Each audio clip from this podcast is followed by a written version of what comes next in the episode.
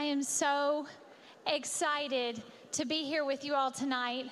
I don't know about you, but it's been a long two years since the last time we met.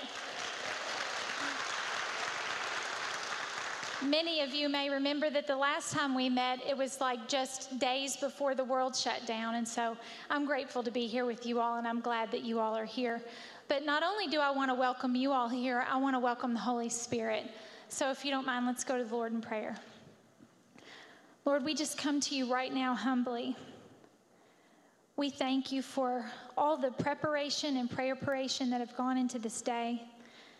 We trust you with this service. We trust you with our lives, not just our eternal life, but our day to day life and details. And you know our hearts. And Lord, we pray that they would be right before you.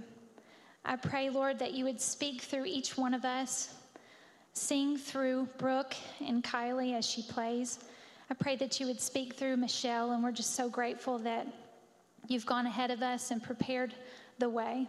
I thank you that this uh, amount of women and these particular women have and young ladies have gathered here today in your name. And Lord, we just pray that your fingerprints would be all over this service, and we give you all the praise and the glory. In Jesus' name, amen.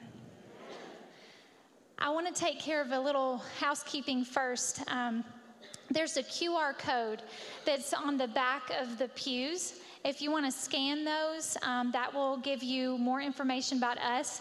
It will also um, take you to where you can fill out a, a prayer request card, an online digital one. But if you are old school and you want a paper copy, that's fine. We've got you. And so, out at the Welcome Center, there's a um, a slip, a prayer request card, and um, there's a box outside that says prayer requests. And so, we will receive those and pray over those. Um, I also want to let you know that because of the shortened nature of the format that we're doing this year, we won't have an intermission. But if you need to slip out at any time, please feel free to do so. Um, the restrooms are located at the um, flanking both sides of the foyer, and so um, feel free to, to excuse yourself as you need to.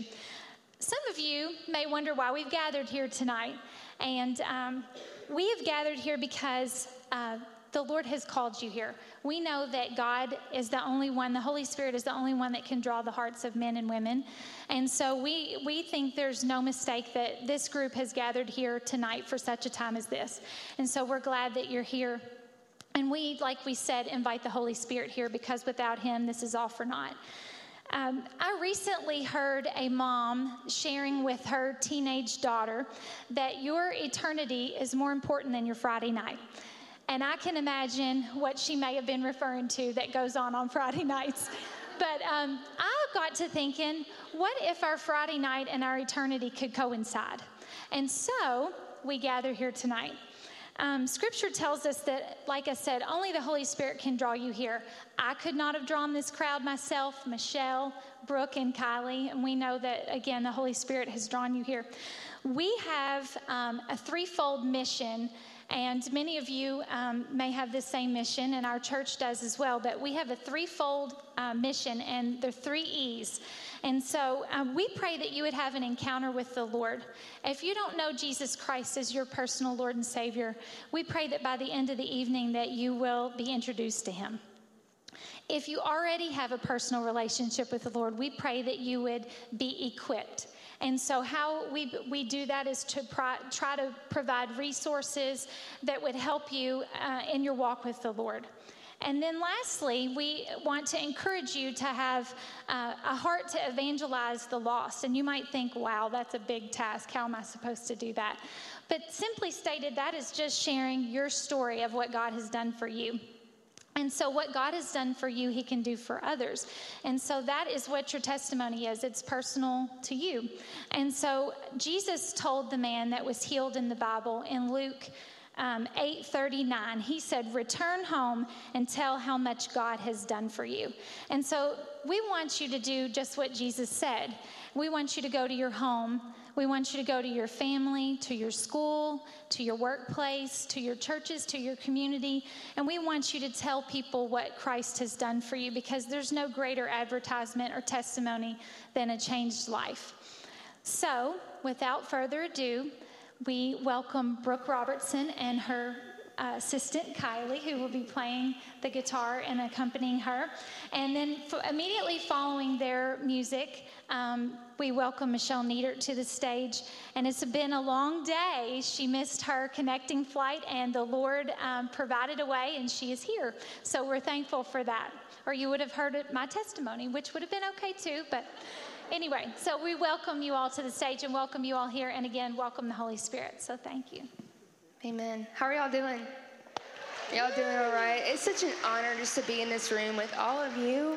So thankful we came up from uh, Louisiana, southeast Louisiana, to be here, and I can just say that Kentucky is beautiful. Um, I'm a horse girl, and so I know this is like this the state for that. But um, I just hope that y'all enjoy these songs and really that they speak to your heart. Um, as an artist, I'm just very conscious of writing and i want to make sure that whenever i write a song that it's relatable. And so i hope that you don't mind that i share the story behind all these songs because uh, they mean a lot to me but this first song is called just be you. And uh, just last week i had someone approach me and uh, they were comparing me to another artist in a way that was kind of bringing me down.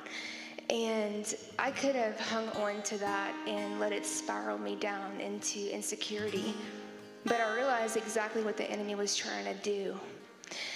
And, um, you know, I was like, you're right. I'm not that person. I'm not that artist. I'm Brooke Robertson. I don't sing like them. I don't act like them. I don't dress like them because that's not where my identity is found. My identity is in Jesus. And when we're able to walk into that, into our calling, and be confident in who God's called us to be, we're unstoppable. Amen. This is just for you.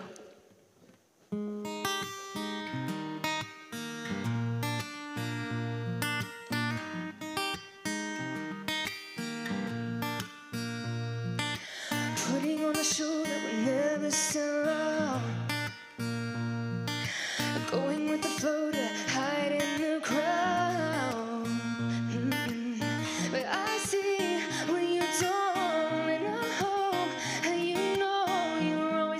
always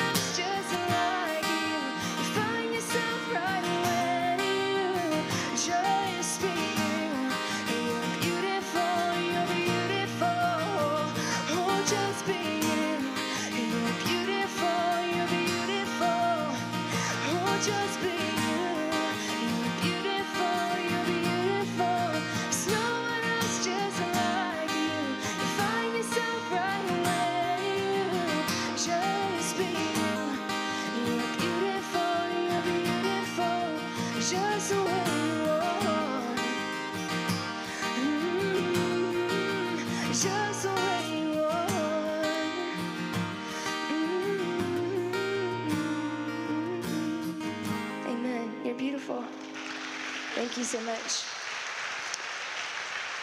This next song, um, I feel like I've told so many stories behind this song and just new things come up. But uh, not long ago, I found myself scrolling through Instagram, and I'm sure we all have social media in here.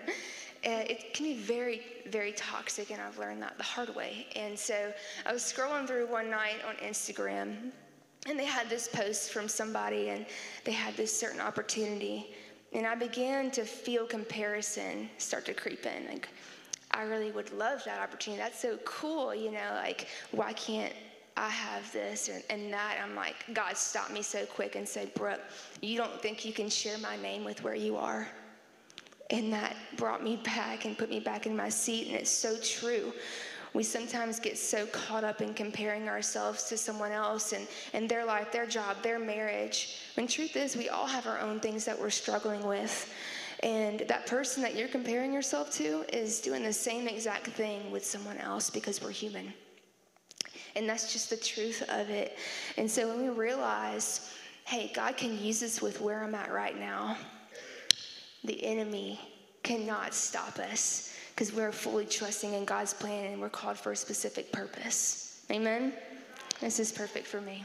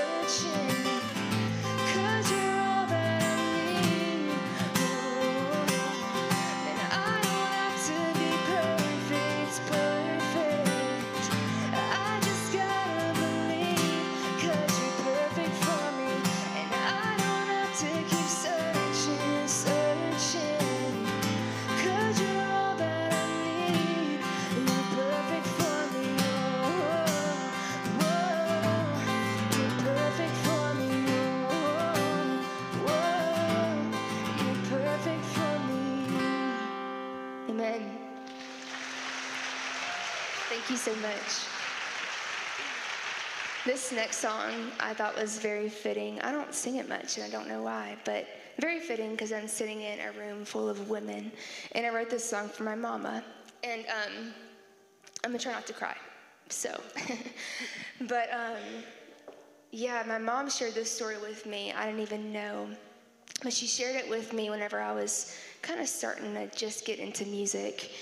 And um, before writing this last record, I was really just praying about what to write about. And this story that my mom shared with me was something that I knew I had to write about. But when she was um, pregnant with me, she became very sick.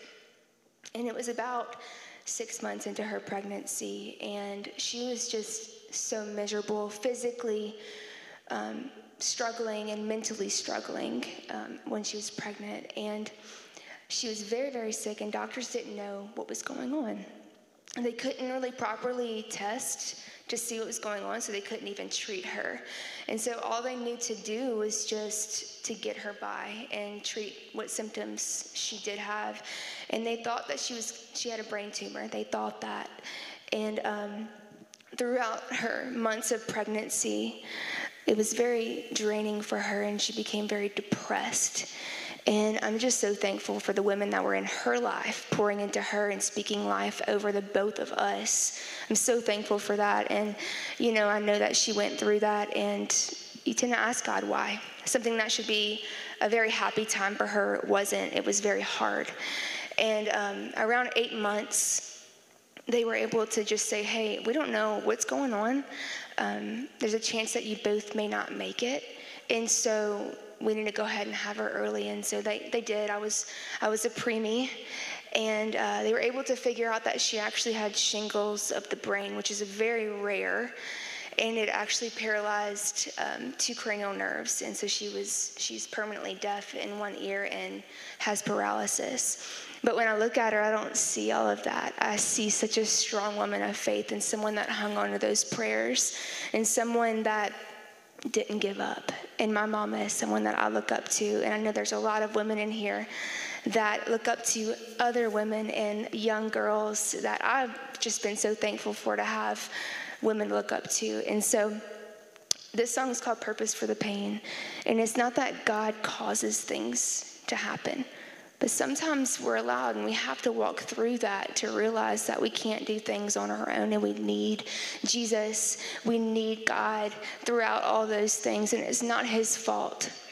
And you know, I don't, my mom received her healing here, but sometimes we receive our healing in heaven. And I don't have all those answers, but what I do know is God doesn't change. He's still the same God. He's still so, so good, and He loves you. Amen. This is purpose for the pain.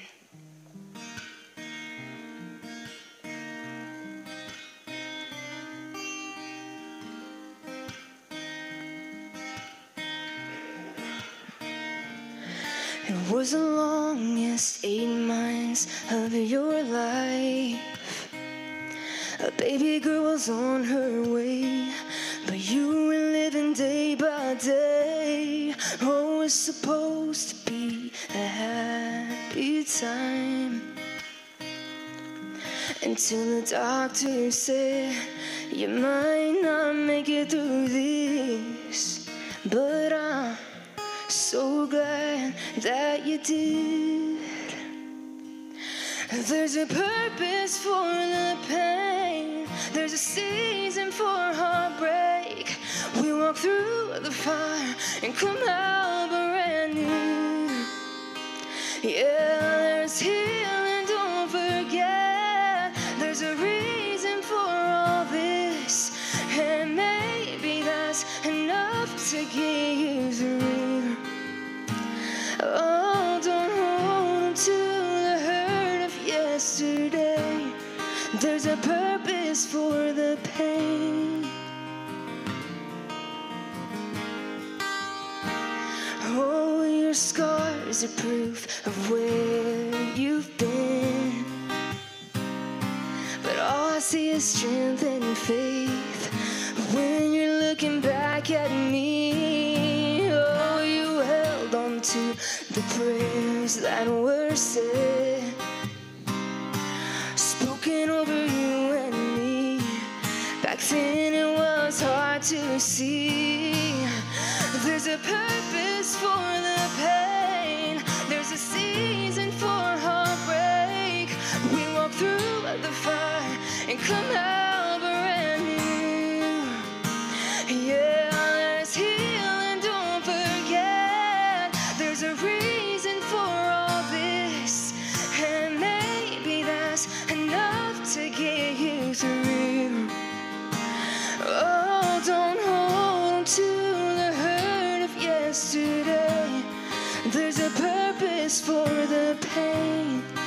it's hard. Hope is so far away, lost in the dark. You can't find another way. No. There's a purpose for the pain. There's a season for heartbreak. We walk through the fire and come out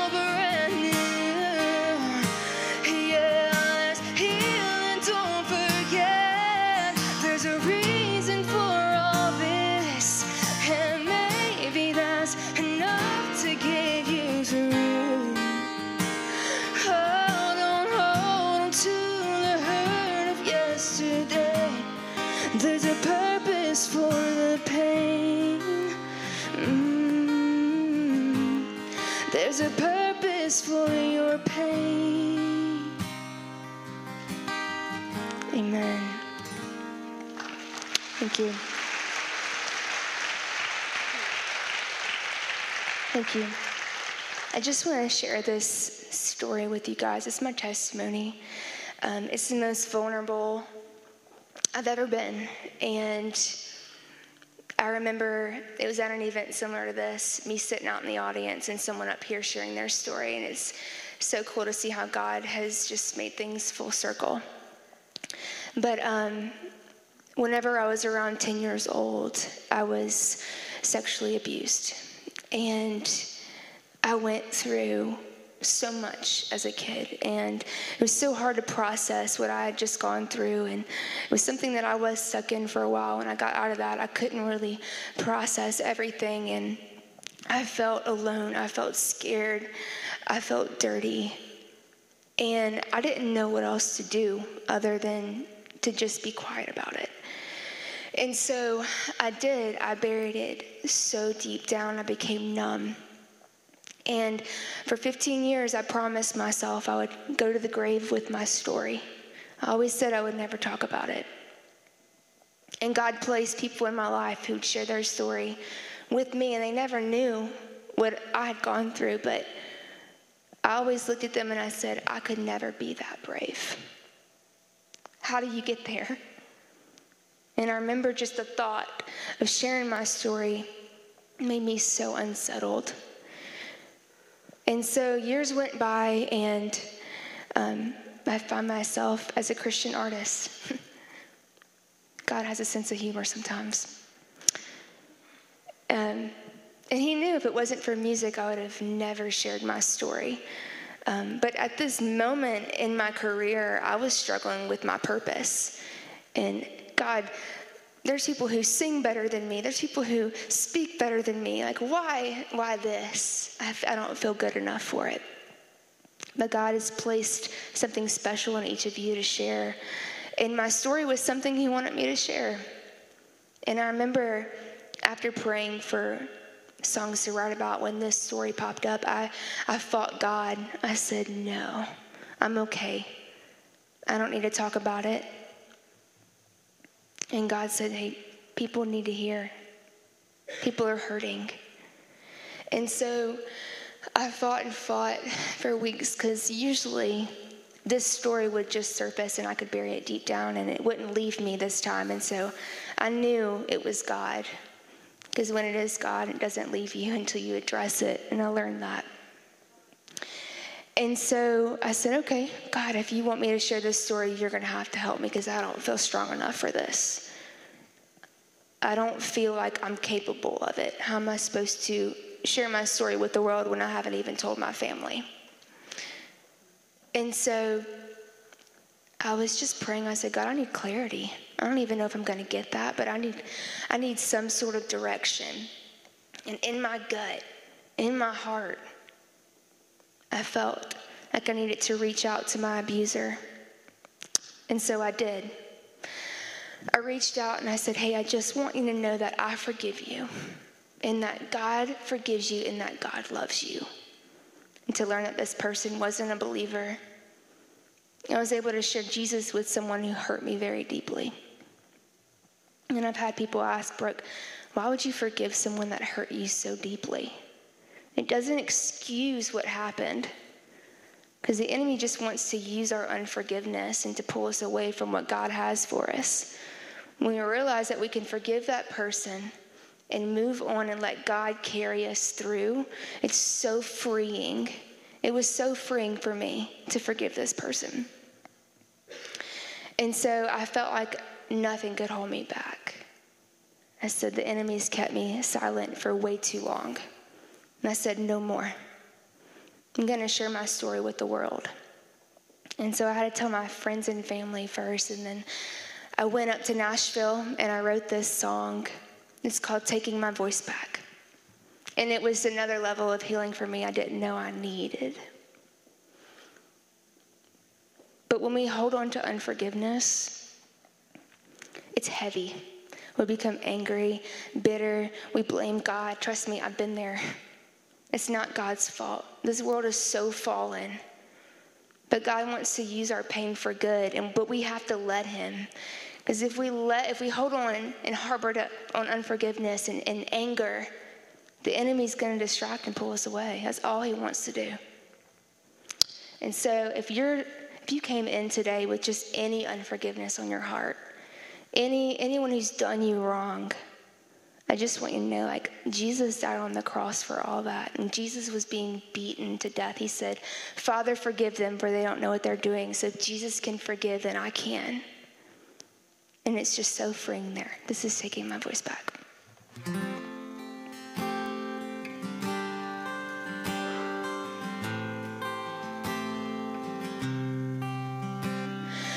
Let me paint a picture of a 10 year old girl I tried to say no, had to hide from the world. Innocent, blameless, but carrying shame. Telling herself she'd be okay, gotta let go.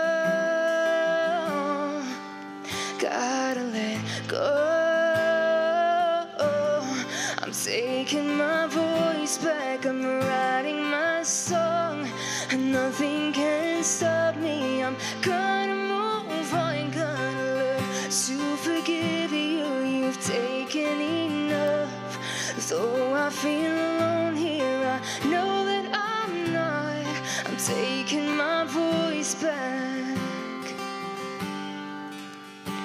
So scared of the moments, trying to escape. Afraid if she told, she'd be the one to blame. She better keep quiet and bury the pain. Keep telling herself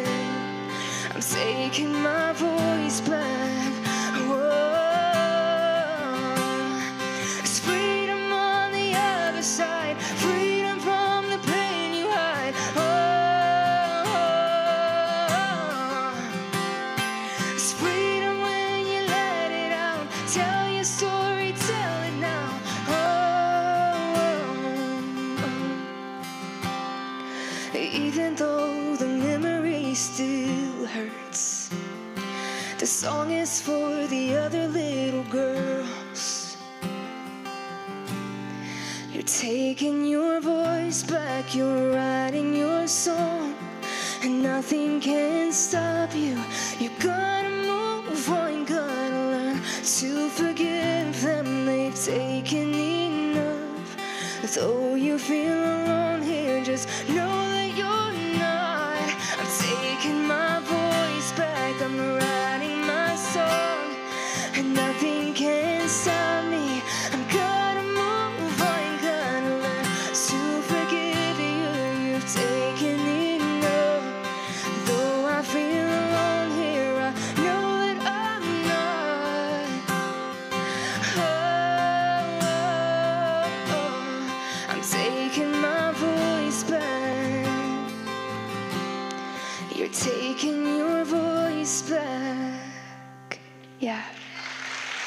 Thank you.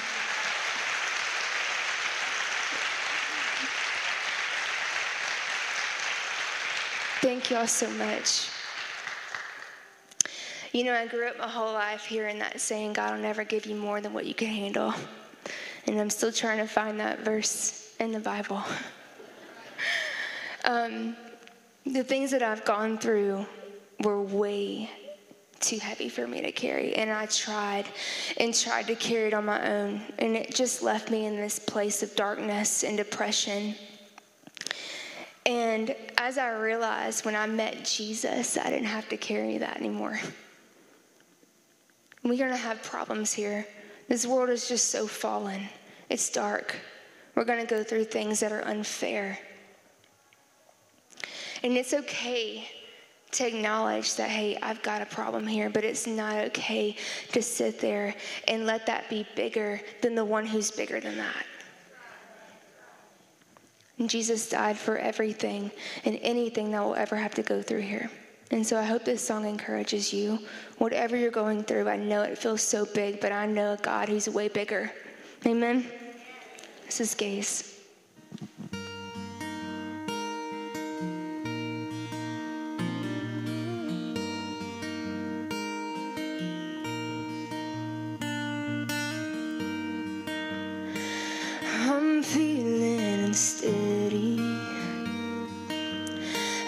As the waves start to rise. The winds blow to carry the weight that's on my mind. Yeah, you call me out on the water one step at a time.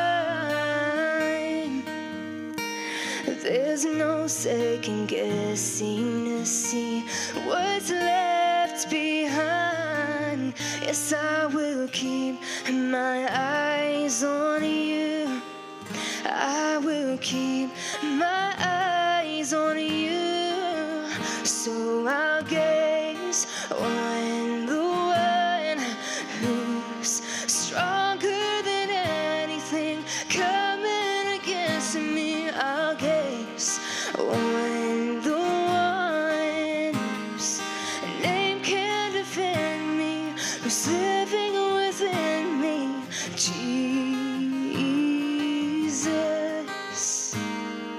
Jesus.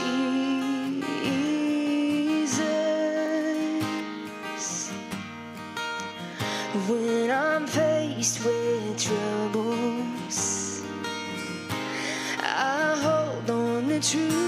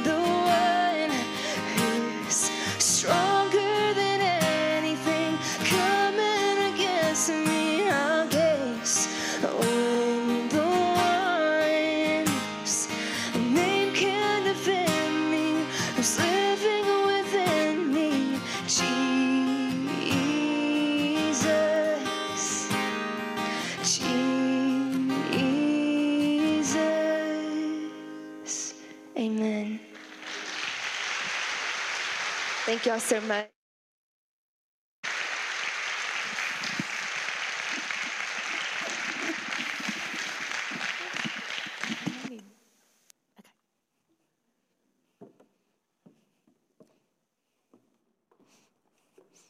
All right, that was a task in itself because I had a hip replacement in December. So, hi, I am Michelle Nietert, and I am so excited. You don't know how excited I am to see your faces because I did leave at 3:30 this morning, and my connecting flight did not make.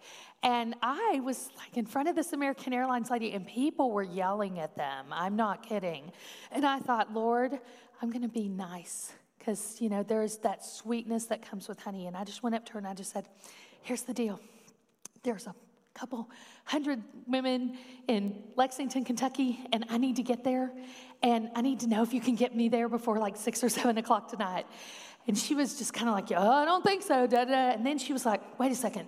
There's a flight to Louisville, and if you go out at 3:30, you're the first one on standby. You might make it and I made it. I had, I am telling y'all, sometimes I think God likes to show off big, and I'm telling you, the forces of heaven were being recruited by every person I knew on social media and my mama and her tribe to make sure that I got here tonight. And I am so grateful to be here with you. And I just love what Brooke just shared that vulnerability and that honesty because we're going to talk tonight about mental health, and we're going to talk about how we are managing our emotions right now. And some of that does come from the pain of our past. I recently had a woman in her 50s this past year for the first time tell me, and I was the first person she ever told, that she had been sexually abused as a child, and, and it was a horrific crime of a neighbor. And you know how she told me? She told me by throwing a piece of paper in my trash can and telling me that she had thrown something in my trash can and I might wanted to go look at it. It was that hard for her to say the words. But let me tell you what, I wish you could meet that woman today. I wish I could tell you who she is. She is not the same person she was then. Through the process of being honest with her pain and involving God in the healing, she, she's lost 80 pounds. She has boundaries. She, she is honest with people in her life that she has never had the courage to be before. I mean, I, it just blows my mind what God can do. And we don't think that stuff matters. But it was weight she was literally carrying on her body. It was the fact that eh, she was the victim to everyone until she learned to find a voice because she didn't have one back then.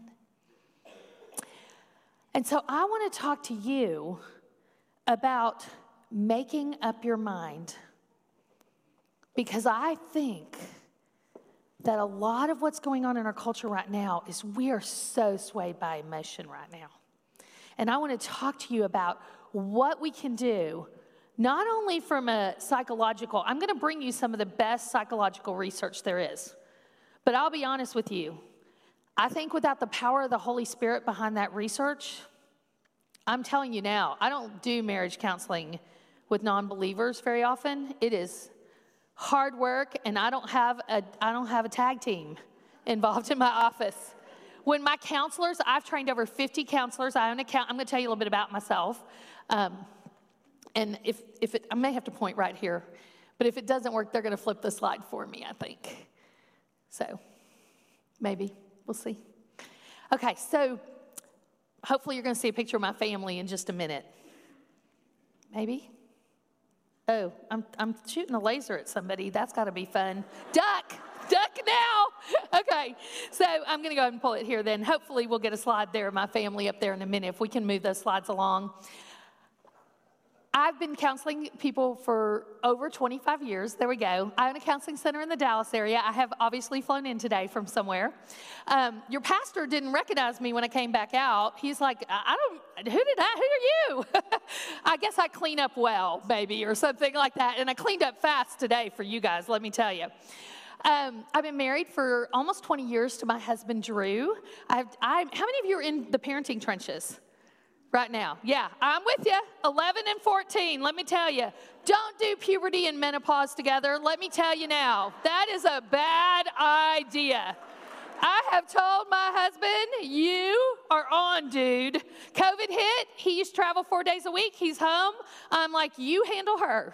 I want to be the fun mom because when we try to do the other stuff, it's not working very well. There is a lot of um, hormones running around this house, and he, he's like, I, I realize that. I think I better do that. so, um, and, and then I have a younger son who is 11 who has struggled with some really um, and he doesn't mind me sharing this with you because he feels like if he could help another kid, and I see there are some of you in the room tonight, then, then he feels like that would be a blessing. But he has struggled with a lot of anxiety, partly because he has sensory issues. Anybody else bugged by like tags and loud noises? And, and COVID has made it worse. Like my family, I did not know this was genetically in my husband's family. I should have. My husband broke up with me the first time because I chewed my popcorn too loud. Yeah, yeah. Well, if you don't know it, so I'm in a trauma training and we start talking about this thing called misophonia. Misophonia is when you hear like verbal noises and sighs and loud chewing, and it makes you go into a fight, flight, or fight stage. Some of you are do not point to people in the room. I see what's going on here. I'm watching head shake and stuff like that. My daughter developed a severe case of this, and my family, I did not know this. We are loud eaters. We breathe, and I don't know if our nasal passages aren't so clear, but we breathe and we kind of like open our mouths and kind of try again. And she will go, Mother, just like that at me. I mean, it's so bad she's kind of having to stand away from the table at school when she's got a friend who kind of makes some noise and it really gets to her too. And the rest of them all know what's going on now. So it's kind of a thing. But my son's got some of that stuff going on. And then in the in in what I never dreamed about 10, gosh, has it been five, 10 years ago now? Um, because he's 11. When he was four, my sister in law, who is my husband's twin sister, and her husband were both diagnosed with cancer two weeks apart. And they died two years apart. And they left behind three children under 10. And while I was talking to my daughter and the cousins, the girl, they had two girls right in between my daughter, fell between them a lot and you know i was trying to stay in my lane and not like counsel them but still take good care of them and their emotions. Um, when we realized they would both leave this earth i didn't think about my nonverbal four-year-old was absorbing all this. And you know what he bought? He bought this and we're going to talk about these kind of lies that the enemy will plant through experiences in our lives. The belief, he thought it was normal that both parents could die. And so all of a sudden i'm in the doctor's office and um, we're talking about tummy problems and she's like, You know how I always tell you take your, we, we're on a bunch of school board stuff together. She goes, You know how I always tell you take the counselor hat off, put your mom hat on? I'm going to have you switch for just a second. Put your counselor hat on. She reads me his chart. Trauma in the family, recent grief, both parents die, kid now has an upset stomach, is leaving school frequency. I'm like, oh my gosh, separation anxiety. We do not need an anti, you know, kind of thing in the tummy. We, the probiotic might not be the problem. My son, as I looked at him in that moment in the doctor's office, I said, Are you scared mommy and daddy are going to die? And he said, I dream all the time that daddy's plane blows up and you die of cancer. And this is what I want to tell you. We are living in a culture that we have never been in before. I hate to tell you, some of you ladies could testify to this, and I do not have time to give you a mic. I'm so sorry. But do you know that three out of five adults right now report they are the most exhausted they've ever been in their lives? Okay, I do have some good news for you today. I did not get to participate in this, but maybe we all could tonight. Did you know that today is International Sleep Day? now, don't do it now. Wait till I'm done, okay? But I'm thinking we might need to claim that but as we leave. Maybe inform some people in your house that that's the case, and we're all going to celebrate that tonight. I do not think that's going to be going on in the youth wing. I have heard there's going to be like I mean, they are calling it a sleepover. I used to be a youth minister. I don't remember when there were a lot of teenagers in a church, much sleep going on, especially for us adults. But maybe that would be something y'all use tonight. I don't know in the midst of that. But we are living in a culture that is struggling right now. And it is so funny that God has called me up at this time. I will be honest with you. I used to travel years ago. I worked with John Townsend and Henry Cloud. I talked about boundaries and dating because they were old and married and I was young and single, and they thought I was a much better draw, I think, for the crowds for their book. Um, but, and I want to tell you a little bit about, um, I have a podcast called Raising Mentally Healthy Kids. I'm super passionate about that. Two books out right now. If you scan that QR code and it'll come back up again, then you can get on my mailing list and get this PowerPoint if you want to see it later. If you're the note taker, just bear with me. I know it's hard not to have any fill in the blanks right now, but we're going to make it. I want to tell you that this is a different culture. And our youth too are struggling. That's why the Raising Mentally Healthy Kids podcast is so important to me right now. I don't know if you realize this, but we have gone in from one in four kids having a mental health diagnosis by the time they're 18 to right now one in three currently meeting criteria for a diagnosis. Think about the difference in those numbers. Now, I think that, and, and, and, I don't think we can point to one thing that's going on. We've got a lack of movement. We've got less, the kids are isolated more than they've ever been before, and some of them got used to it and they don't really, some of you introverts know what I'm talking about. You don't really want to come back out, right? I mean, you seriously were in your robe thinking Netflix sounded pretty good before you put your clothes on tonight. There were some of you, I know, don't point again, ladies. You don't have to do that, but you know who you are. And, there were some of you who were just literally, I asked my daughter, the extrovert in our family, I don't know where she got that from. Um, in the midst of COVID, I said, You know, I've been doing these interviews all over the country because I decided to say yes to every youth group, PTA, whatever, that asked, they wanted me to come on and say, How do we make sure our kids are okay? And, and so I asked her, I told them to ask their kids, so it's always good if you do what you tell other parents to do as an expert. So I said, When is the last time you cried? And she said to me, Mom, I've cried every day for the last two weeks. I'm like, Are you serious? Your eyes don't look red when you come downstairs. She said, In my room, by myself. She said, This is hard. The play's not happening. The music I worked for is not happening. I don't like teachers on Zoom, it's not the same. And I thought, we got to do something. So I got the mamas together. We opened the minivans and the, and the uh, SUV hatchbacks and got in a parking lot. And we told them we would kill them if they got six feet from each other. They didn't have to worry about COVID. No, really, we just told them you're never going to do this again otherwise. So, and we started these COVID circles with social, like physical distancing because we realized that our kids needed that. Some of our kids still need that. I work with families today, and I am shocked when I ask parents, do you, you know, my, my, the young one, the boy, he doesn't like to socialize. I don't know. He does not get that from me. You should meet his dad, though. You'd totally get it. My husband, in the midst of COVID, I mean, we've never, in, in 19 years of marriage, the last two and the first year are the only time we have lived in a house seven days a week together. Pretty much. He's pretty much was on the road. Uh, it's a good thing I'm a marriage therapist. Let's just put it that way. But, and I'll tell you what he wanted. I said, honey, what do you want for your anniversary? He goes, a kayak so I can go on the lake and get away from every single human in this home. he said, and don't you even judge me because I know it doesn't take that long to get Target grocery pickup because I've done it before.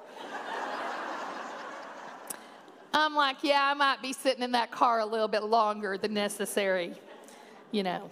I'd like to say I was always meeting with Jesus, but sometimes I was just enjoying the quiet or maybe reading a book or listening to a podcast without it, somebody saying, Can I have a snack now? And um, what, how long is this going to last? And um, are you going to keep talking so loud? Because we can hear you in other places in this house. I don't need the mic, by the way.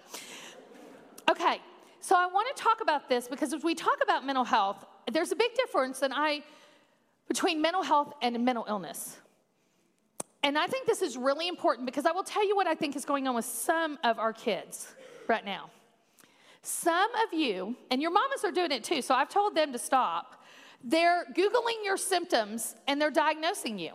Some of you are diagnosing yourself. I mean, I had a kid the other day come up to me and say, I have an anxiety disorder. And I'm like, oh, you've seen a doctor or a counselor, right?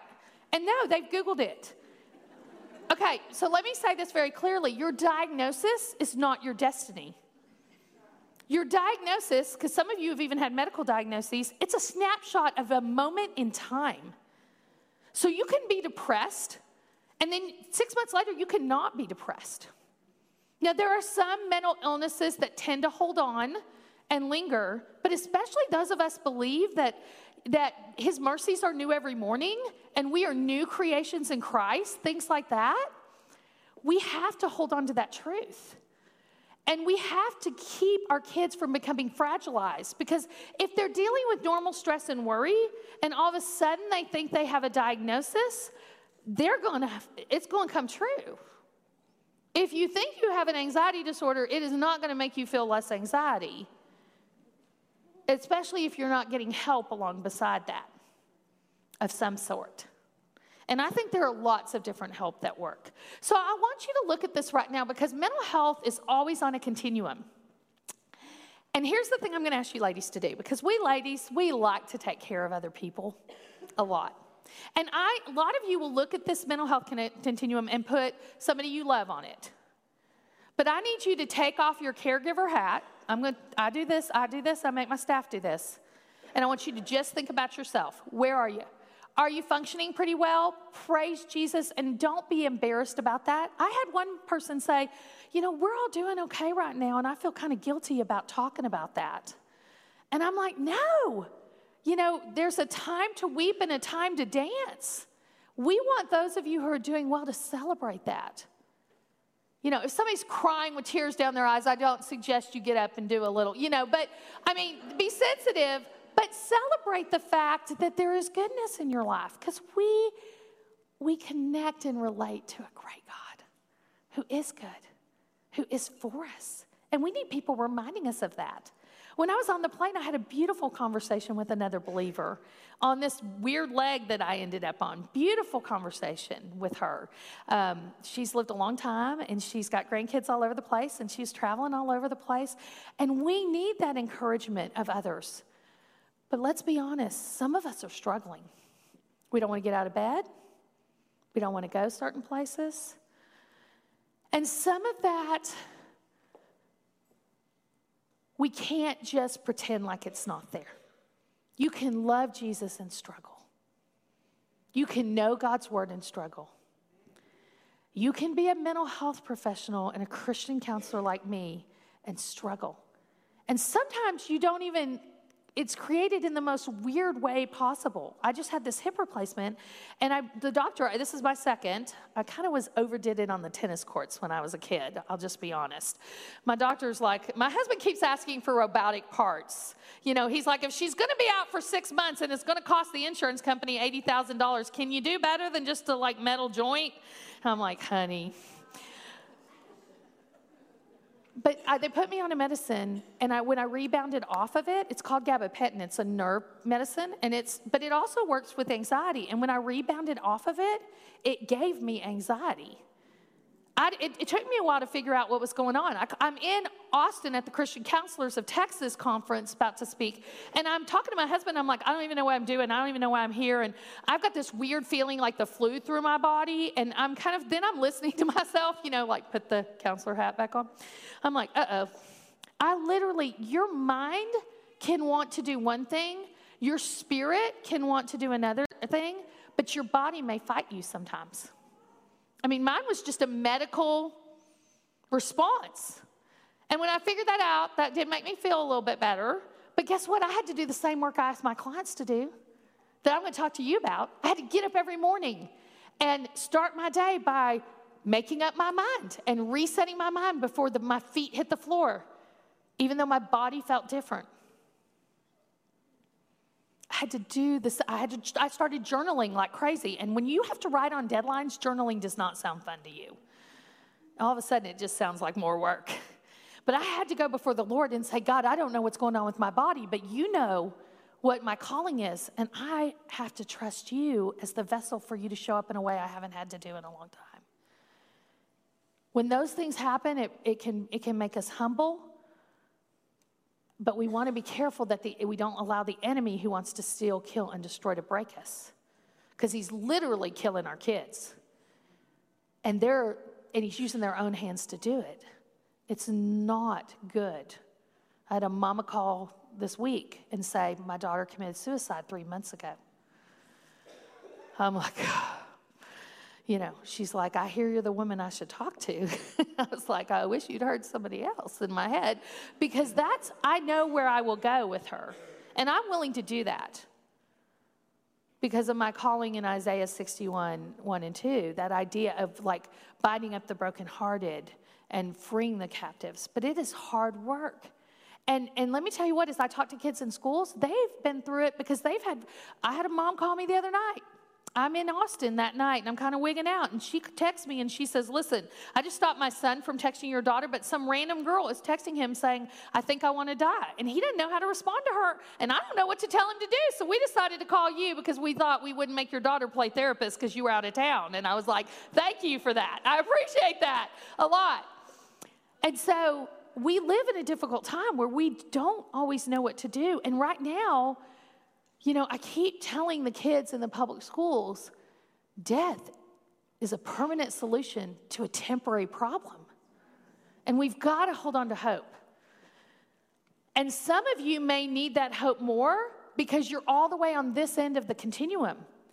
You're really struggling, it's interfering with your life and your health. Or someone else in your home, it's doing that for. And you know what? After time, I talk to kids who literally get almost like what we get secondary PTSD and caregiver fatigue. Because some of these kids, I, as the, I used to be a school crisis counselor for a district of 20,000 kids, and I would tell them to quit doing my job. I can barely handle it, and I got a master's degree and a lot of training. You're 14 and you're trying to carry your friend's depression. And as believers, I think that's stuff we turn over to God. We're still there for them.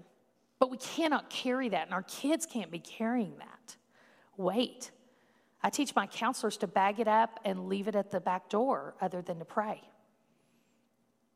Because they can't carry that, or they're going to be in, you know, divorce. They're going to talk to one of our family attorneys that we work with or something.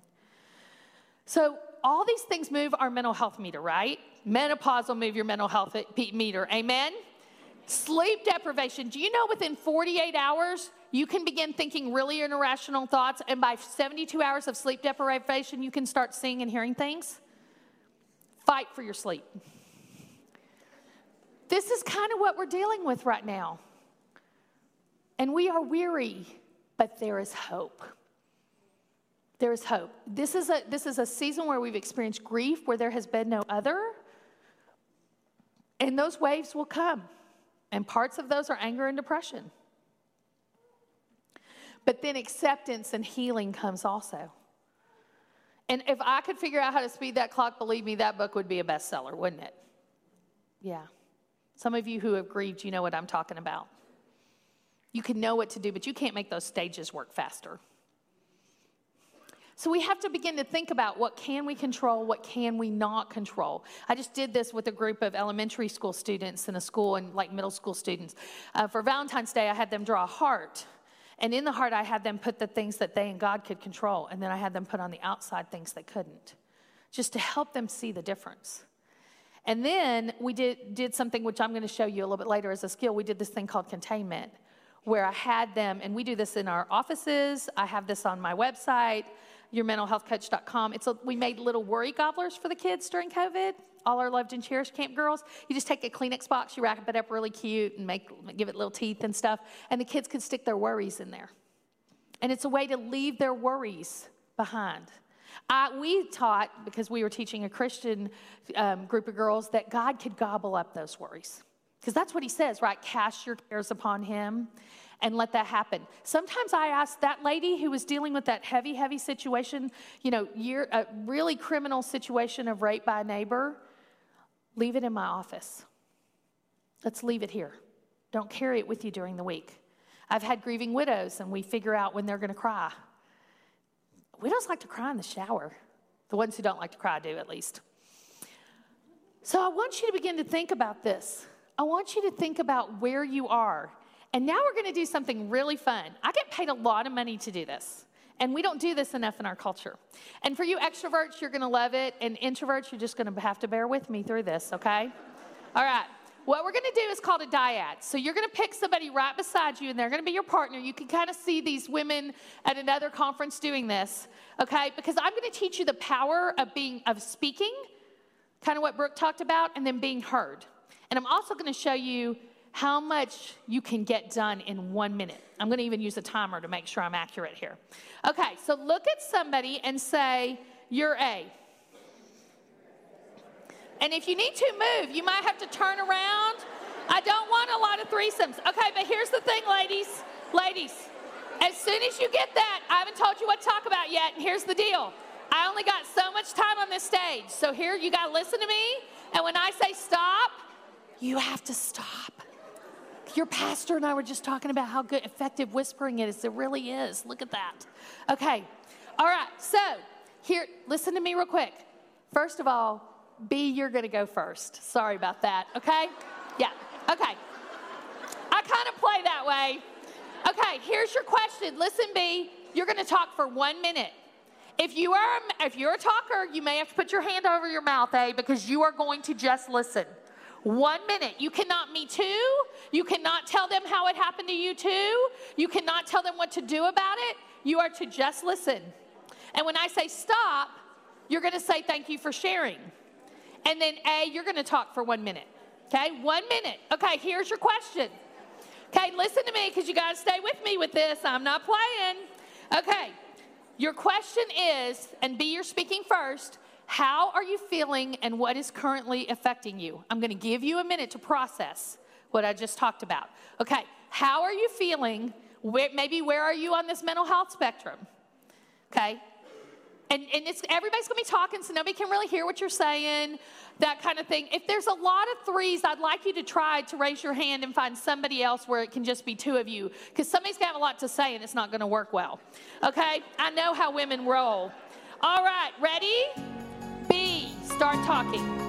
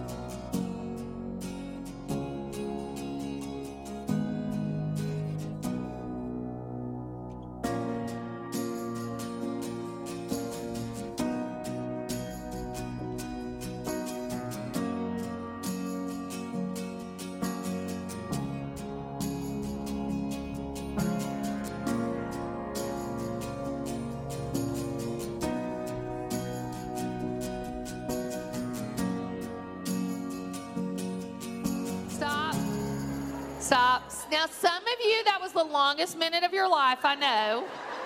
And some of you were barely getting going. You got a lot more to say. I'll try to give you a little more time later, but I got to get mine in first. Okay, so A, it's your turn. How are you feeling and what is currently affecting you? This is your chance. Isn't the minute powerful? One minute can be powerful when we're direct. When I have couples tell me they don't have time to connect, I'm like, one minute. Kids and their parents, one minute the right question and the right openness, a minute's powerful. Go ahead, A.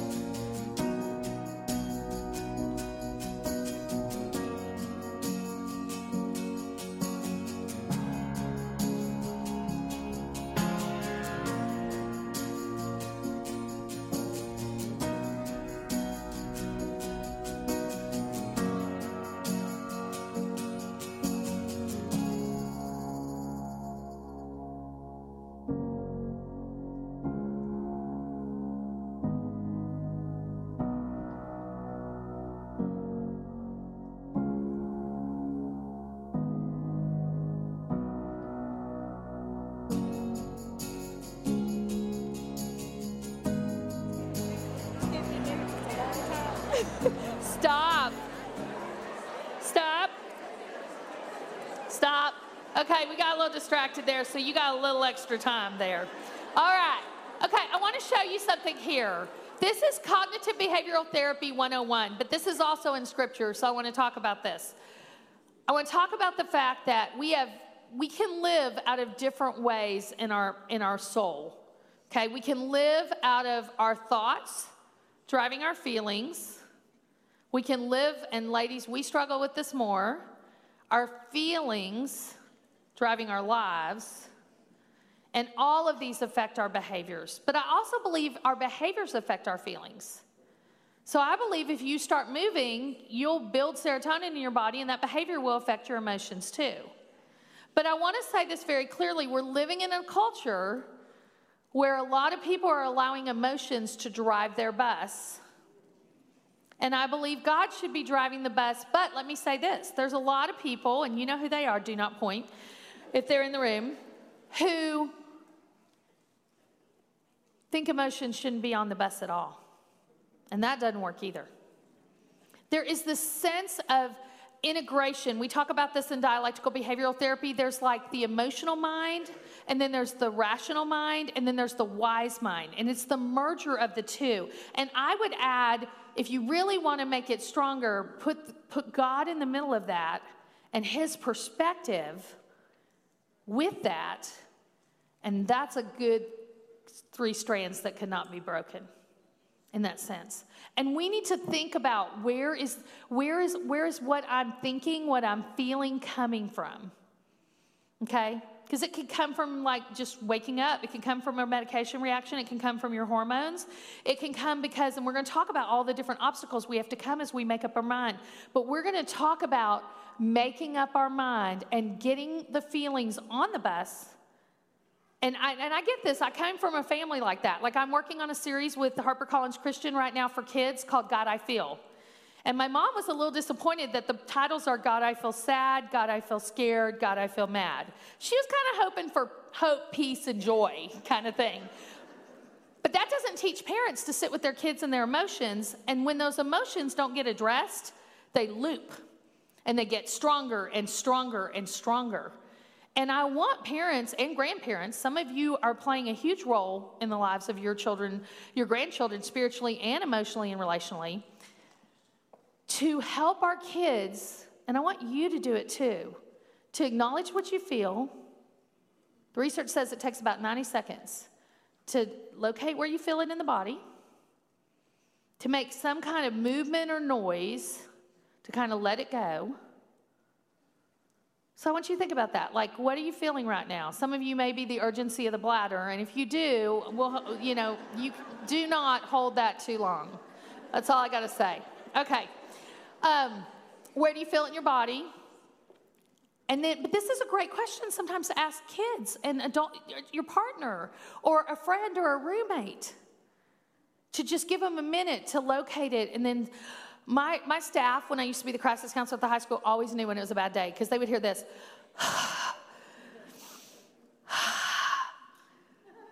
you know why? Because I'm resetting my amygdala. When we're in the fight and flight stage, when we breathe, and I'm even going to give you some extra with this. We'll just do it. This may not be in exactly the right order, but y'all don't care. Y'all don't even know. So, okay, we're going to breathe in the love of God. Everybody, do it with me. And we're going to breathe out a worry or a concern we have. Okay, I'm going to give you a couple hints because there's a nurse in here panicking right now. Breathe in through your nose so you don't hyperventilate. Okay, school nurses, they're always like, make sure you tell them to breathe in through their nose. Out through your mouth. Okay, if your sinuses are a little stopped up, I'd like to breathe through one nostril and then the other. It's really crazy, but it really helps. I'll breathe in one and out the other.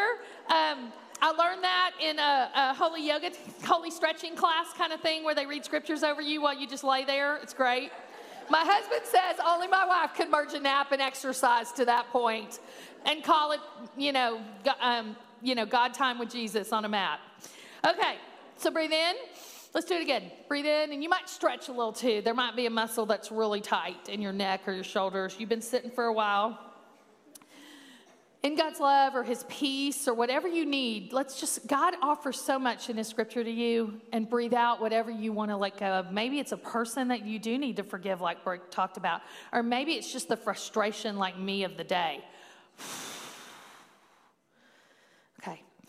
And when we do it with kids, we have them sometimes if they're not, they, they're like, it's not working, it's not working. Um, so sometimes that's because we need we will hook them up to like a biofeedback machine and we can actually see the heart flow moving. But sometimes it's easier just to say, why don't you put a book on your belly and see if you can move that book up and down? So you get a full, because especially as ladies, we wear Spanx. We like to suck it in, especially. If, I saw y'all taking those pictures, you know. So, but in the midst of that, you need to do a little breath work, right? Some breath work so that we do fill our lungs and our, our, our brains up with that oxygen that we need. Okay. So, why we need to make up our mind is do you realize this is from Dr. Caroline Leaf, and she, I'm going to agree with her and then disagree with her a little bit. I, I try to be really respectful about this. She's a mental health expert. She says we think over 70,000 thoughts a day and we make 35 decisions a day. No wonder we are tired.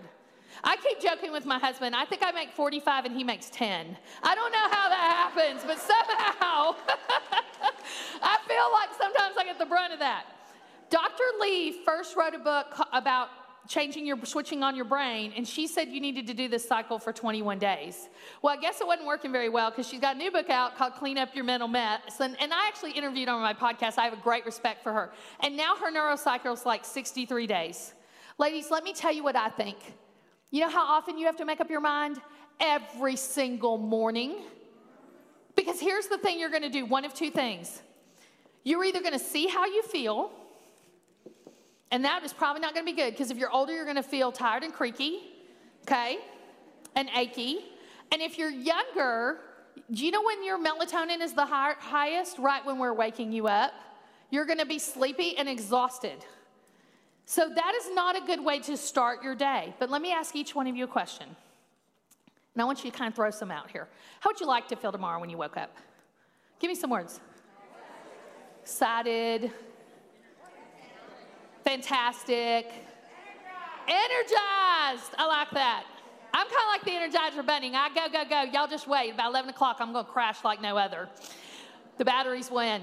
Okay, now, here's my next question to you, and I really want you to think about this. What thought or scripture do you need to think in the morning to produce that feeling in your body? Think about it. This is the day that the Lord has made. I will rejoice and be glad in it. Might use something like that. Does that bring a different feeling to your day than, oh, my joint's ache? It's going to be cold today. I don't know if I want to do this. You know, or if you got littles, like, I just want them off me, you know. I know, I've been there, hiding in the bathroom or the car, wherever you can get. Okay, so I really want you, that is one of the things I want you to take away from this tonight, is what do you need to think in order to feel the way you want to feel? And let me tell you this. For some of you, that's not going to be that hard because you've been working on stuff like this. But don't come, this is why I tell my clients don't come back to me in seven days and say, it doesn't work at all. You've been training your brain. Ladies, we talk so mean to ourselves, so mean to ourselves. You've been talking mean to yourself for years. It's going to take more than seven days to undo that. But if you were just like just like I'm having to do right now, physical therapy is no fun. Let me tell you, I'm having to make muscles work that haven't worked in a long time. Y'all saw me go up that stage, right? I'm still grateful I have on straps on my shoes. I sometimes leave one behind. But we have to work those muscles. And this is a mental muscle you will have to train. Um, some of you students, you do cross country, you do gymnastics, you guys, you guys learn math. Do you get to do math once a week? No, they make you do it every day. I know for those of you who do not like math, that is not fun. But the reason they do that is to train your brain to think about math. You can't learn a language unless you take it daily. There's all these things. So I want you to start thinking about how are you going to build this muscle before your feet hit the floor? Okay? I, I'll tell you some ways I like to do it in a little bit. I, I can be a little lazy with this. So, this does not mean you have to get up and do a 30 minute Bible study in the morning. If you do that, like my mama who's retired, God bless you and keep it up. And my sister writes those. I go, when I was a preschool mom, I'm like, ain't nobody got time for that in the morning. They are in my bed before I'm even awake, you know? I really like your six page study, but I think I, and I did it when I was single and married young, and I'm going to do it again someday. I like BSF, I like all that stuff. But right now, if I get in the bathroom and I have a little devotional in there and I hide and read it, I'm doing really great to start my day. So, And here's the scripture that goes with our, our new book that's coming out, Make Up Your Mind. Be careful how you think because your life is shaped by your thoughts. And that goes all the way back to like Franklin Covey in the old days of like, you know, you think a thought, you create a belief, you create this belief, you create a behavior, you create this behavior, you create a habit, you create this habit, you create a character. And why some of us are struggling is because we got to go back and work on all that. I have to do a little bit of that. I mean, I was on drugs and laying in on a recliner for several months. It would be really easy to adapt that lifestyle, but I cannot answer the call of God and do that. Now, some of you are on the other end, like my mama. You like to just work and work and work and work. And we'll talk about that in two. I had somebody like that tell me, how do I, they feel so guilty? They think they're being lazy if they create that balance. I'll give you a great criteria for that. I had this client. I work with lots of like high producing, overachieving women. I don't know why they like me, but they asked, one of them asked me, how do I know if it's lazy or rest? And I said, if you're, compl-, and I, God just gave me this, and I was thankful to Him. Every once in a while, something good pops out. Um, I said, if you're doing what God has called you to do, and you still don't do some things, that's not lazy. And I, and I, I told her, for me, God has not called me to dishes. I'm just telling you that now. but he has called me to some other things, and I do do dishes occasionally.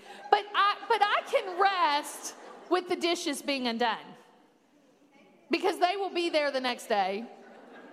In fact, I had a, a mom recently who's had, has had COVID for like weeks, and she's had the kind that's lingered. And she said, You know, I really have noticed that whether I clean or I don't clean, it kind of looks the same the next day. I was like, Good, because she needs to rest and heal. God has not called her right now to do that many dishes. He has called her to rest and heal. So I would ask you, what is God calling you to do? And I would ask you, if you're in high school or middle school, what is God calling you to do? You don't get a calling, it's not a job. A calling is so much more than that. I worked for a guy named Louie Giglio in college, and he taught me that. There's no bullseye. A, a, calling is like you pray without ceasing, you encourage other people. There's all these thoughts and scriptures that have nothing to do with where your paycheck comes from. And that's more important, but sometimes our world gets lost on that. All right, so we want to work on this. This takes some intention and some accountability. So I want you to think about what's a mindset you need to change? What's a negative thought that runs through your head that you need to work on? And, and don't do this. I had one client who said this week, I'm not going to be so scared. I'm not going to be so scared. Well, if I tell all of you to think about the pink elephant, don't think about the pink elephant, don't think about the pink elephant, what is in your head? Yeah, we don't want to do it that way. We don't want to say, don't do the negative. What we want to do is reframe that. If I tell you, think about the blue mouse, you're going to see the blue mouse, right? So we took that, I'm not going to be so afraid, to think, I'm going to walk confidently. I'm going to be courageous because God can be courageous in me. So I want you to think about something that you struggle with. Some people call themselves stupid. And if you need a little help with that, I have some good ideas for that. You can do things like say, even though, even though it's really hard right now and I have to take care of my parents and it's bringing up a lot of my family of origin issues, I can still have a good day and be loving. Even though my kid is struggling and I wish I could fix it, I'm still loved today and I'm going to parent well. Or you could add God with God's help in there. I like those three words too. I like even though, and I like, because I don't like that psychology, that positive psychology where you're saying something you don't believe at all. Uh, uh does that really work for y'all? It does not work for me. I am skinny. I am skinny. I will not eat the cookie. It doesn't help. It doesn't help. Okay? Even though I want the cookie, with God's help, I will open the fridge and eat a carrot. That is much better. That works much better for me. You know, if I just say I'm not a woman who eats cookies, I am a woman who wants to eat cookies. That's just reality. Okay, so I want you to begin to think about that, and I want you to think about ways that you can do this. I like devotions. That's why we wrote Loved and Cherished for Girls, because we wanted to get this. We didn't want to tell them they need to do stuff for God, we just want them to know they're loved.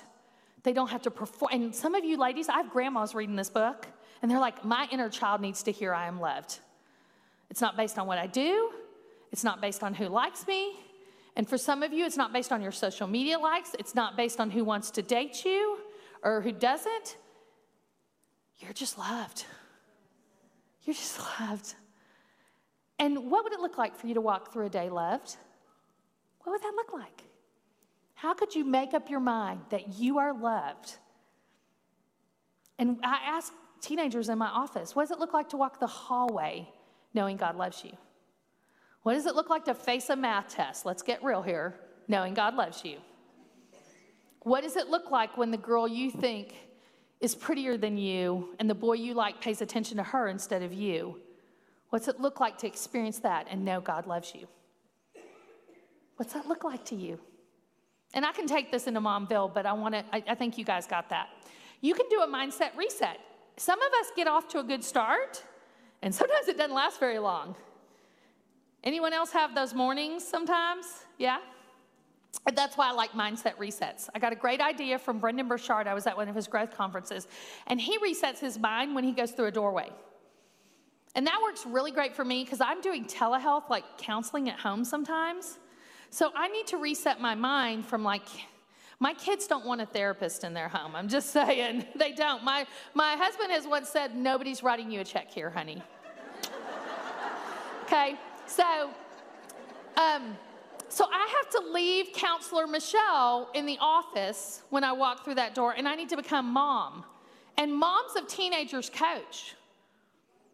Adolescent therapists do a lot of others. They dig in and they kind of get, you know, and they direct. And that I have permission to do that. I cannot walk out in the middle of a Uno game or a dinner conversation and start that mess. It does not is not well received. Let me just put it that way. Sometimes I need to do a mindset reset when I go in the bathroom because I don't know if you know this, ladies, but if you take a bath, it doesn't have to be bubbles, although I think that's a good idea, three times a week for 20 minutes, it's as effective as a low dose of an anti anxiety medication. So I was, my husband will laugh. He's like, I'll be like, I'm gonna go work on my anxiety. He goes, AKA, your mom's going in the bath, leave her alone. You know, yeah. That, isn't that helpful to know? Do you know why that works? Because it heats up your muscles and it helps them then relax when you can't physically make them do that. Hot showers can work like that too. It also can help you go to sleep. If you heat your body up at night, sometimes I'm so lazy I just get a heating pad and I just think, I'm just gonna warm up my body temperature a little and maybe I can fall back asleep. Okay? And then I wanna remind you if you leave with something, talk kindly to yourself because God does love you and He says beautiful blessings over you. It's all over the scriptures. And I would that's what I want to bring to my daughter and my son. But I don't, I can't live that if it doesn't apply to me too. It's not very authentic. All right, don't copy the behavior and the customs of this world, but let God transform you into a new person by changing the way you think. Some of you know that by the renewing of your mind. If you know the old school scripture translations, that's what you're going to hear. Then you will know what it is God's will for you, which is good and pleasing and perfect we have to renew our minds. We have to change the way we think. And, and it does make a huge difference. I had so many temptations today in the midst of the airline stuff on how I was going to think. And it did affect how I was going to feel and how I was going to behave. And you know what else? I'm going to say to you, it's not quite in here. Sometimes we need to ask for help. Texted Kelly, please pray. Kelly's sister sent me a voice message on Instagram, and I'm like, you better pray I didn't make my flight, you know?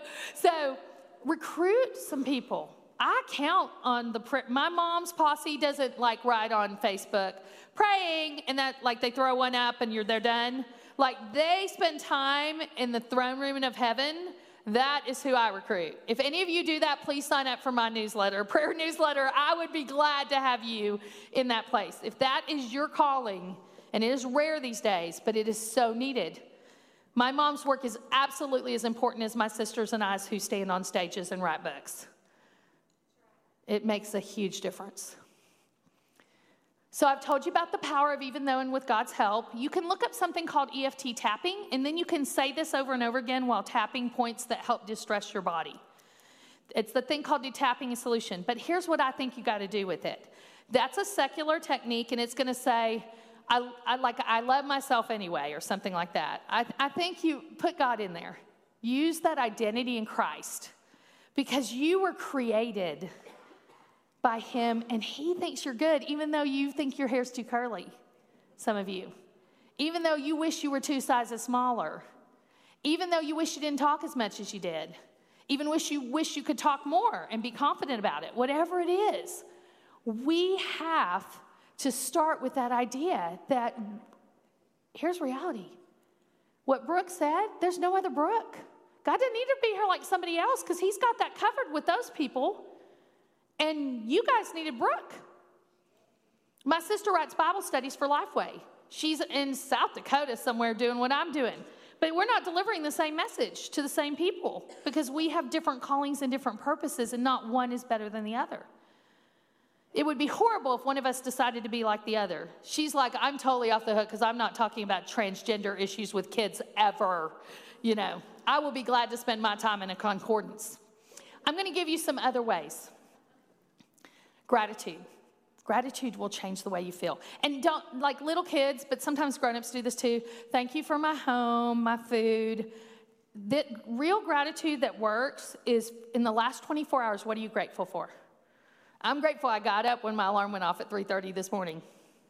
I'm grateful that I made that connecting flight. I'm grateful that the pastor of this particular church was willing to drive an hour away and come get me and hopefully didn't go too fast to get me back here. Not so sure about that one. So that's a that is um, a tool that you can use. Another tool you can use is mindfulness. Five things you can see, four things you can hear, three things you can touch, two things you can smell, one thing you can taste. Usually it's not good, but I got a mint in my pocket for later for that one. But you know what it does when you do that? It, all the racing in your brain has to stop. And all of a sudden, you can just bring the RPMs down a little bit. Another thing is distraction. Now, some of us are overdoing it. I used to do like, since COVID, how many of you have binged on Netflix like multiple seasons and, you know, half the room went up?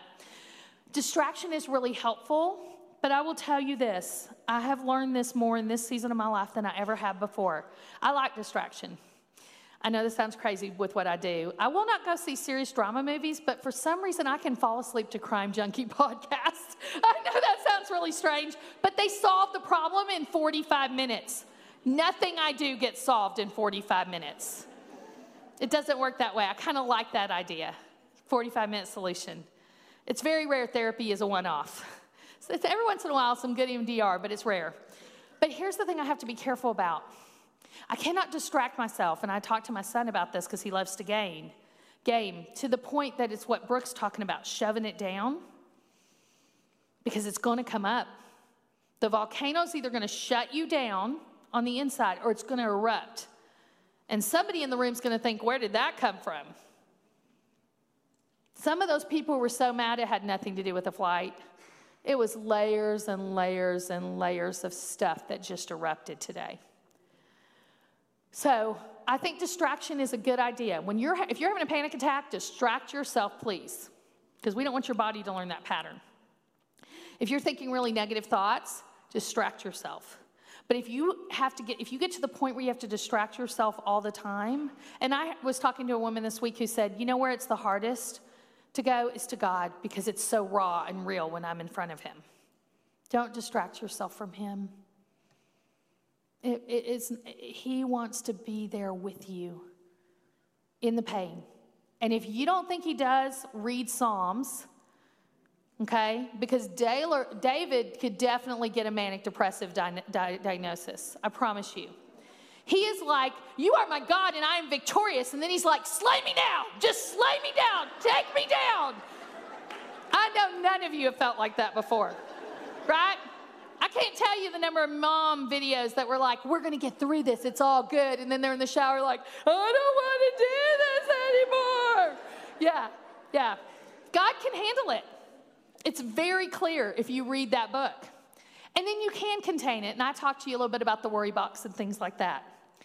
Okay, there are physical dynamics to making up your mind. You will have a hard time making up your mind. I was the lady who was sitting on the plane, this godly woman, so funny because she was like watching people. And I started to get a Coke, but it tasted like metal. And I was kind of glad because here's the reality food is fuel. And she offered me trail mix. My trail mix had gotten checked at the gate.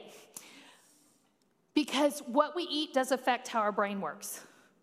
If you Google microbiome and gut health, uh, I work a lot with Dr. Daniel Amen. I, I'm connected to his clinic in Dallas. He has a great book called Your Brain is Always Listening, and he just talks about how important fuel is. I do think carbs should be involved in that, though. I work with a nutritionist, I'm an eating disorder specialist, okay? But maybe not chocolate cake every time is the carb we need, you know? Yeah, might be good to have like some whole grain toast with that avocado or something. All right, our body chemistry does matter, and that's why sometimes some supplement or medication is needed. I can have a client, a kid who's like, can't think any different, and in a week on a medication, all of a sudden they're like, I don't know why I was thinking like that. They're just stuck. And, this, and it gets them unstuck. And sometimes when you're too stuck, we have to try something like that. It doesn't mean you have to be on it for the rest of your life. Many people take it for six months to a year, you build your serotonin back up, and you wean yourself back off. Breathing resets your amygdala. Do it one more time for me.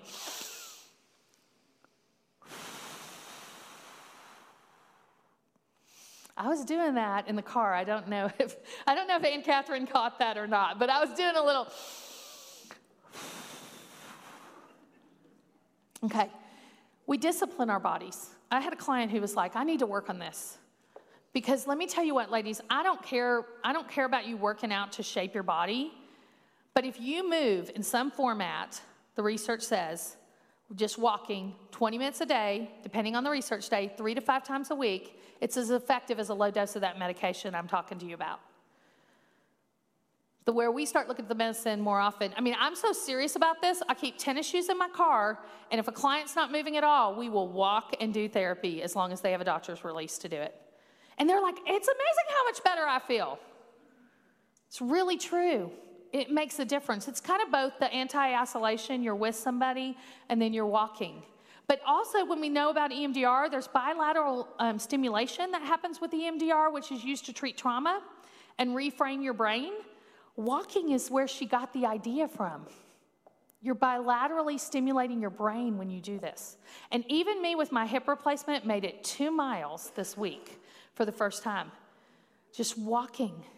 It wasn't very fast. Heart rate wasn't that much, but it was enough I knew to keep me from freaking out today if what happened happened. Relational dynamics. I told my daughter recently, and my daughter is a beautiful, godly woman who like leads worship, and, and, actually I keep telling her to quit making me look like a spiritual slacker because she's getting up at five and reading her Bible for like 30 minutes while I'm hitting the snooze button sometimes. But sometimes she can do the whole eye roll, mom, really? Like she actually helped me pick out this outfit, and I went back to the closet five times before anything looked good. But sometimes she, my kids will say things to me, and I'm like, you know how I'm so careful what I say to you because your brain's always listening? Mine is too. I need you to think about what you're saying to me in your eye rolls and your frustration sometimes, or how loud I'm chewing my food, or whatever it may be. So I, these things can, you may have to reset. There are certain people, I have one woman. She says, I got to set my mind. I call my mom, and then I need to reset my mind. Y'all are laughing, don't point. And if your mama's sitting beside you, just say, I love you, mama. Okay? We have to think about our community. And some of us will do better. Do you realize you become more like the five people that you're most around? So hopefully God is in that mix. It'd be good, right? But some of you may need to find, don't ditch the old people like, uh, sorry, I don't want to be like you, I'm out. I'm not talking, I did have a woman, I was working on boundaries because I've worked with John Townsend and Henry Cloud forever. Um, and, and, you know, you don't just go like that.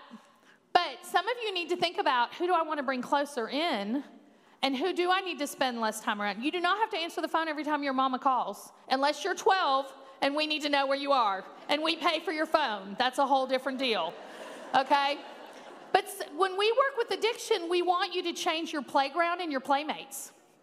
And you may have to reset your mindset in this way. You may need to find some safe people. And I will tell you this I'm sitting in a church, but sometimes we aren't very safe people in the church. And you know when that happens? It's when we think, when we try to make you think we look like Jesus, because only Jesus looks like Jesus. The most unsafe person in the world is the person who has no problems because you will always be their problem. And it's not good. So find people that have problems. You come to my house. If you think you're a bad housekeeper, I can give you the ministry of knowing you are pretty darn good compared to this Texan, let me tell you. Okay? But also, there's a sense of I, I know you're going to love me whether my dishes are in the sink or not.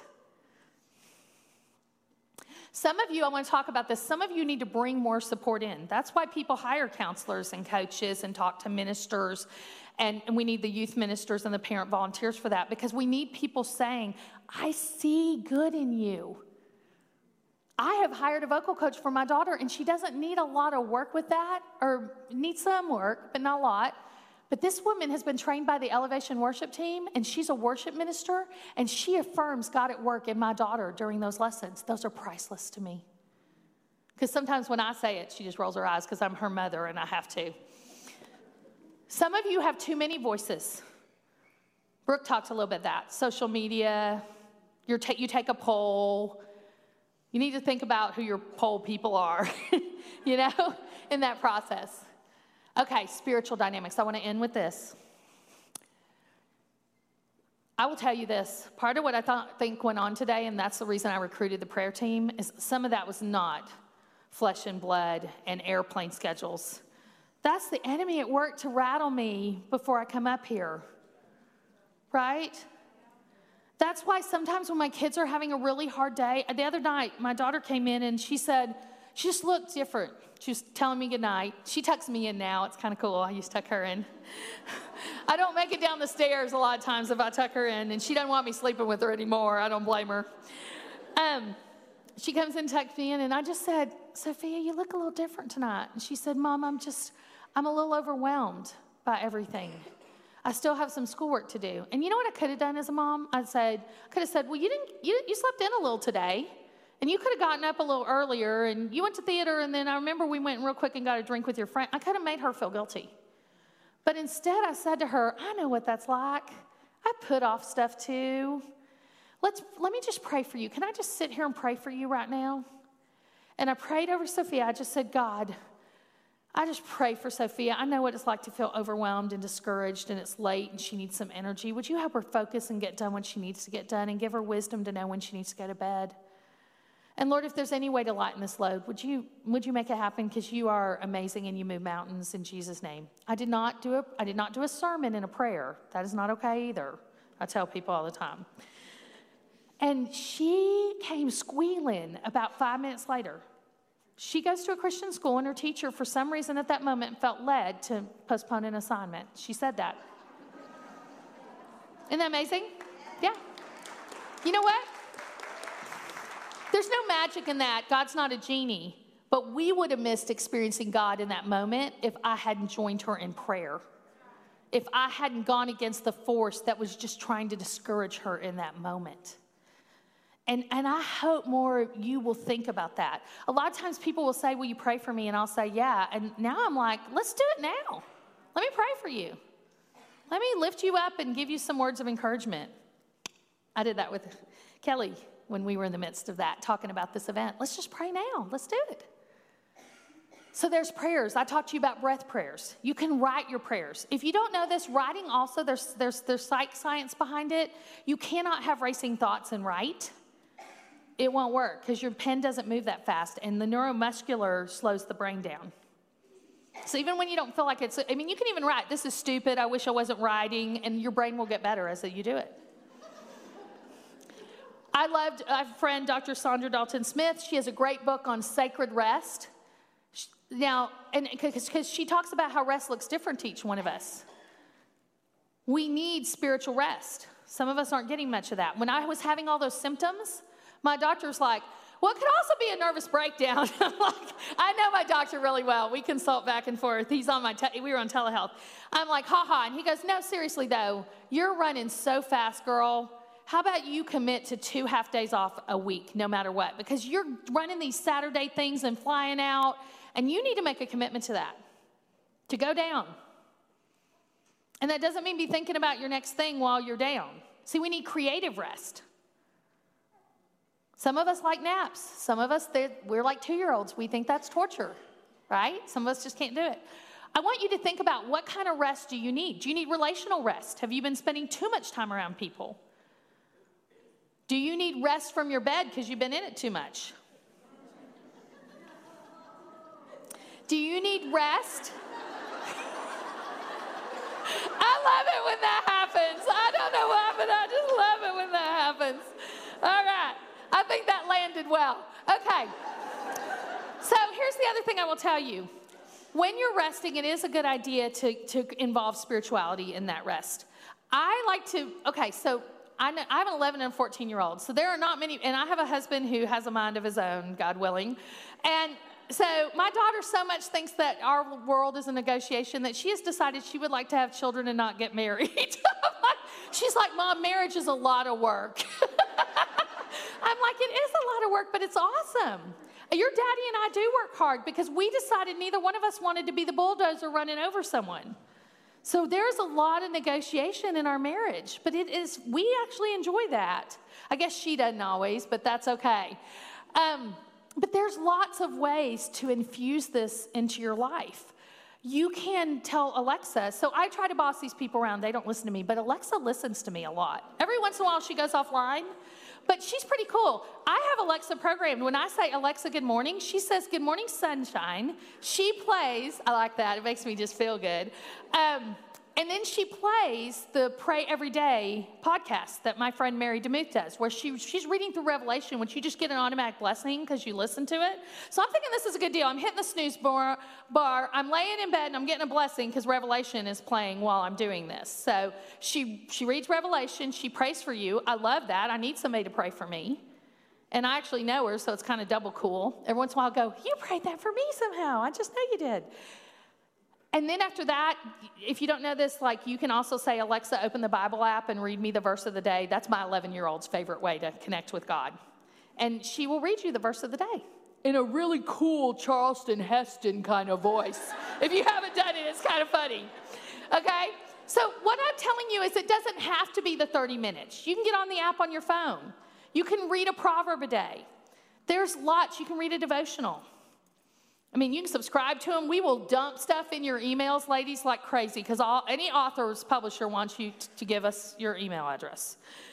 Um, don't worry, I, I, barely have time to take care of myself. I don't write many emails to y'all. Every once in a while, I'm like, I got a book coming out, or I'm coming in your town. If you want to talk to me, come see me. But I want to talk to you about these spiritual dynamics, and I want to kind of end here. Because here's the thing you can make up your mind in a worldly way, and there's been a lot of people selling that lately. Have you also known it that a lot of them are getting divorced and their lives are kind of crashing and it didn't really work? Yeah. Because here's the thing it starts by the freedom that comes from the cross. It comes from this place. And if you've not heard this or you've heard this and you've thought, yeah, but not me, just take a minute to see if it could be you. You know, we all mess up. Do you know when your mess ups were taken care of? Over 2,000 years ago. There were these three words it is finished. It is finished. And that is what God is offering to each one of you tonight a relationship with a God who loved you so much. He knew you could never do what the world's trying to get us to do. I mean, in the old days, we were supposed to be smart, athletic, or popular. Now it's all or nothing. It's part of the reason our kids are dying. They just feel like they can't do it. And they're right, they can't because they were never created to. We were created to rest that it's been done. And you're free and he loves you. And there's nothing any of you could come out there and tell me. I will i do take confessions. I do not charge. There's no like you know the, the doctor is in five cents or anything. Um, there's nothing you could say.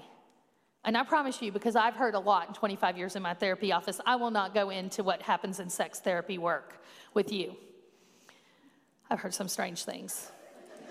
But even those are covered by that Sorry, girls, those of you who are under 14 in this room, close your ears every once in a while when I talk. everything's finished.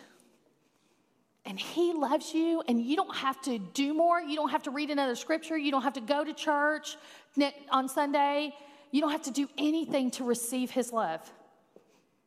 It's just like a present. You just take it. And then some of you have taken it, but it's been a long time since you opened it up. It's been a long time since you really held that gift. And that may be where you are. And I want to invite you, I want to remind you that He's not like, well, it's been a long time, maybe not today. He is not like a passive aggressive date. Okay? He loves you. He wants to be with you. And He doesn't care that it's been a while. He's like, good to see you. Good to see you. Come on, let's do this. I'm here for you. I want to walk with you. I'm for you. And there is an enemy out here that will tell you the brokenness in your life means he's against you. This is what I'm hearing from Gen ZB. If you don't know what that's called, that's anyone about 11 and up. They've literally never known life without a screen. Weird thing to think about, isn't it? They tell me sometimes that it doesn't matter, that it's not there for them, but it is.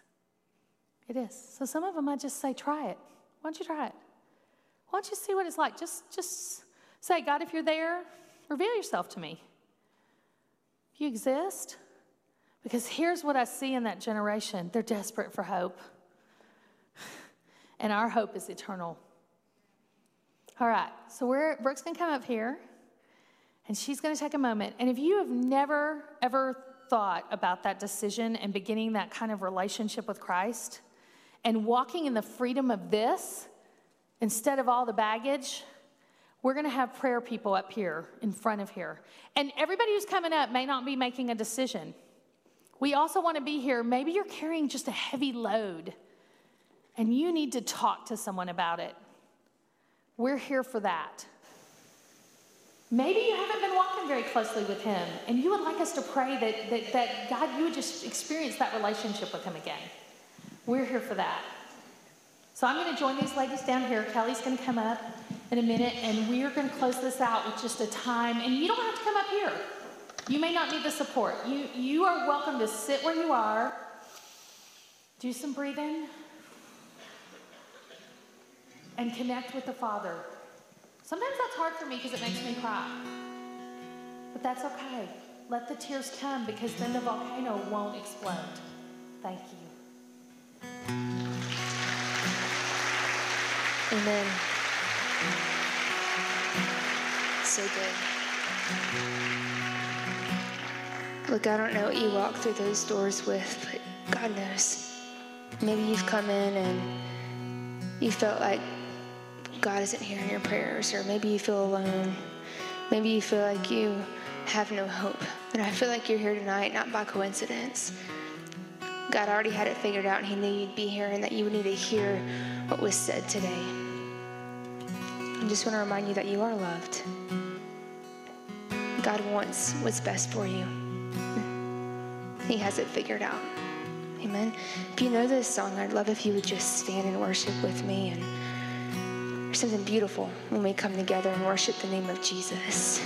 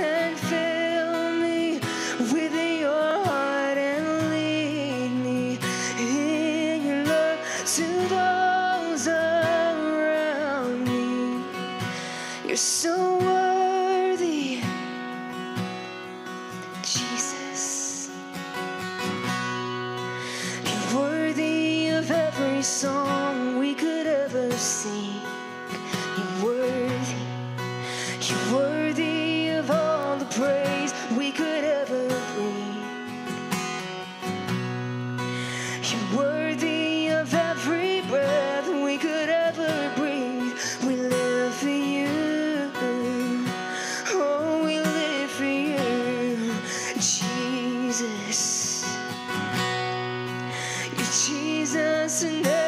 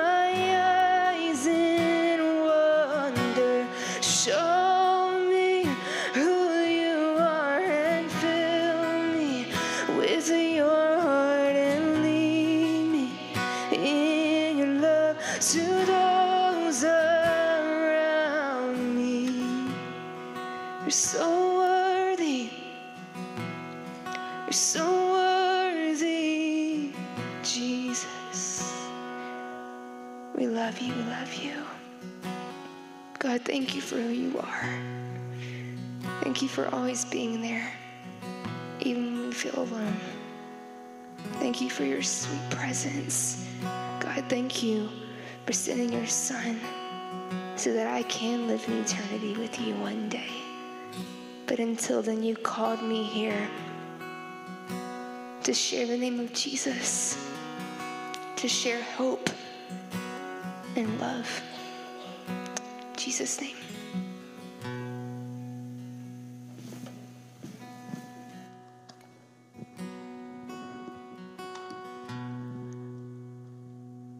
Just want to thank you all again for being here on behalf of Forks of Elkhorn Baptist Church, on behalf of the devoted leadership team. Yes, you may be seated. Um, I didn't tell you who I was, and I do that every time. I even had it at the top of the paper. My name is Kelly Lester, and I didn't do it. But you, you really don't need to know who I am. But anyway, I just want to thank you all for joining us. I want us to give another round of applause to Brooke, Kylie, and Michelle for joining us. Yes, I think we needed this.